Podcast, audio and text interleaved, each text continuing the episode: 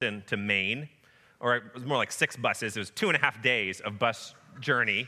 Um, I lost my pack about halfway through. It was like I got I accidentally got on a local instead of a direct, and so I was going through like every small town between Dallas and Texarkana, which there are a lot of small towns between Dallas and Texarkana, and um, and my pack went like straight to Cleveland, and so it was. But I, I got it eventually in Boston. I got my pack. I'd been hiking before. I'd been hiking in Texas, which Texas backpacking you have to carry your water everywhere because there's either no water at all because it's a desert or it's not really great water because there's been a lot of cows near it. Um, and so I was used to I was used to carrying a lot of weight over short mileage. I had really good hiking boots. They were they were excellent. They were worn in. Um, I was I was ready. Had a lot of gear. And that first first day was good. I didn't have to go too far. You you climb if you're going south. You climb this mountain in Maine called Mount Katahdin, and then you enter this area called the Hundred Mile Wilderness, which really should be called the Hundred Mile Swamp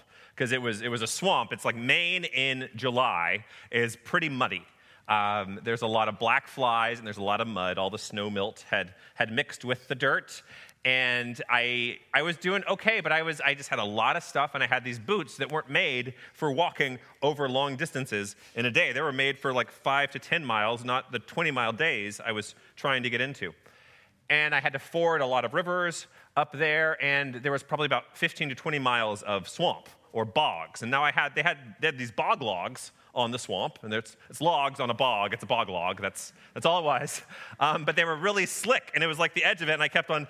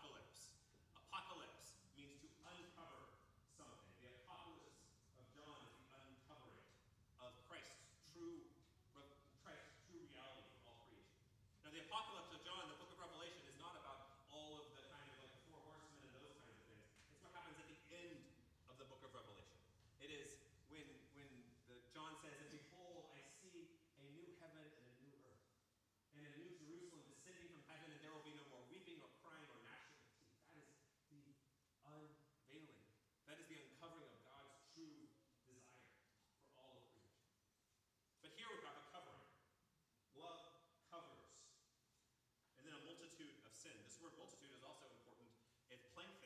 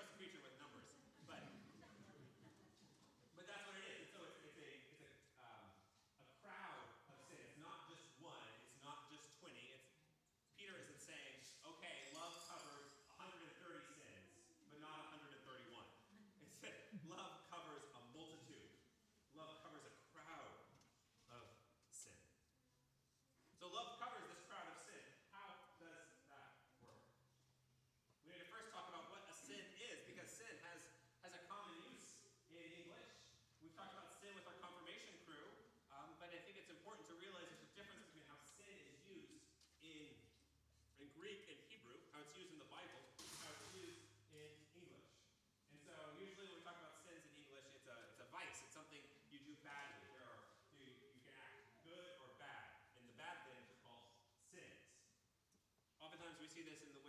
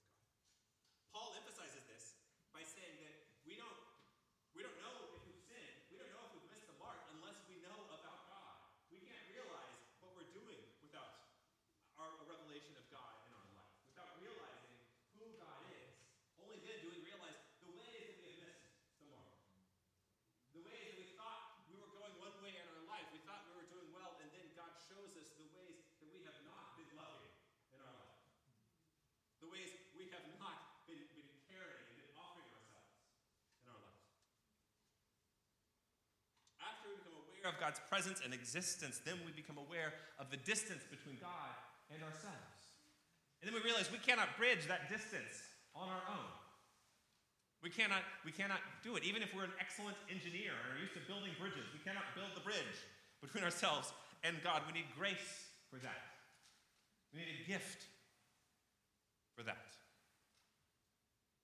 Throughout the history of the church, different people have emphasized different aspects of grace. In, um, in the Methodist Church, we talk about four uh, aspects of grace. We talk about prevenient grace, the grace that comes before, the grace that was in your life from before you were aware of God. Then we talk about justifying grace. Justifying grace is the grace that makes us right with God. It's like if you build a house or a shed, you want it to be square. If it's not square, it's not going to last that long. And so that's the same thing with our hearts. If our hearts are not square with God, it's not going to survive. And then we talk about sanctifying grace. Sanctifying grace makes us holy. Well, for a long time, the church has emphasized justifying grace. It's this baptism or having a, a mountaintop experience and the centrality of that. This has been for about the fi- last 500 years. But before that, there was an emphasis on sanctifying grace, on the grace that makes us holy. And holiness is not just about being a sourpuss and not having any fun anymore with your life. That's not what holiness is. Holiness is having your heart so full of love. That's, that's all you can do. The, the, John, Charles Wesley, John Wesley's brother, writes in a hymn, he emptied himself of all but love. And I think that is an example of holiness. Holiness is being emptied of all the things that are not love in your heart. And that you can't do that on your own, just like you can't bridge that gulf between you and God on your own. But it is possible through grace. This transformation that God offers us. So now we get back to the scripture for today. Love covers a crowd of sin. Love covers it up. Unlike how I tried to ignore my blister and kept on walking, pretending it wasn't there, love, when love covers something up, doesn't ignore it, but heal it. Heal it and transform it. Love doesn't just cover one sin at a time as well. It's not just one one to one relation of love to sin. Love covers a multitude of sin, a crowd of sin. Even the ones you don't like talking about, even the ones you can't joke about on Sunday morning, love covers them up too. Sin and love do not mix. They are like oil and water. If we are to understand that sin is straying from God, we should understand that love is connecting with following God, seeing as God sees, having a heart for others as God has a heart for others, not seeing the people in our life as objects in our life, not objects to take advantage of. The fact that we are made in the image of God means that we are not objects to God. You are not an object to God. God is not this puppet master up in heaven controlling your life like that. But that also means that we, when we realize we're made in the image of God, that we need to look at other people in our life not as objects, not just as tools for our betterment, not just as supporting actors or actresses in the movie of our life. They're, they're people made in the image of God too, worthy of dignity and respect. And we see how to do this, how to love our neighbor, how to see as God sees through the life of Jesus Christ. We see this from the cross. When one of his last words, Jesus hears Barabbas the thief. Barabbas says to Jesus, Jesus, remember me when you go into your kingdom. And Jesus doesn't say, I'll remember you. he says, Today you will be with me in paradise. He covers over all of it. When the centurions put him up on the cross, when they nail him and lift him up, Jesus doesn't curse them, but says, Father, forgive them, for they know not what they do.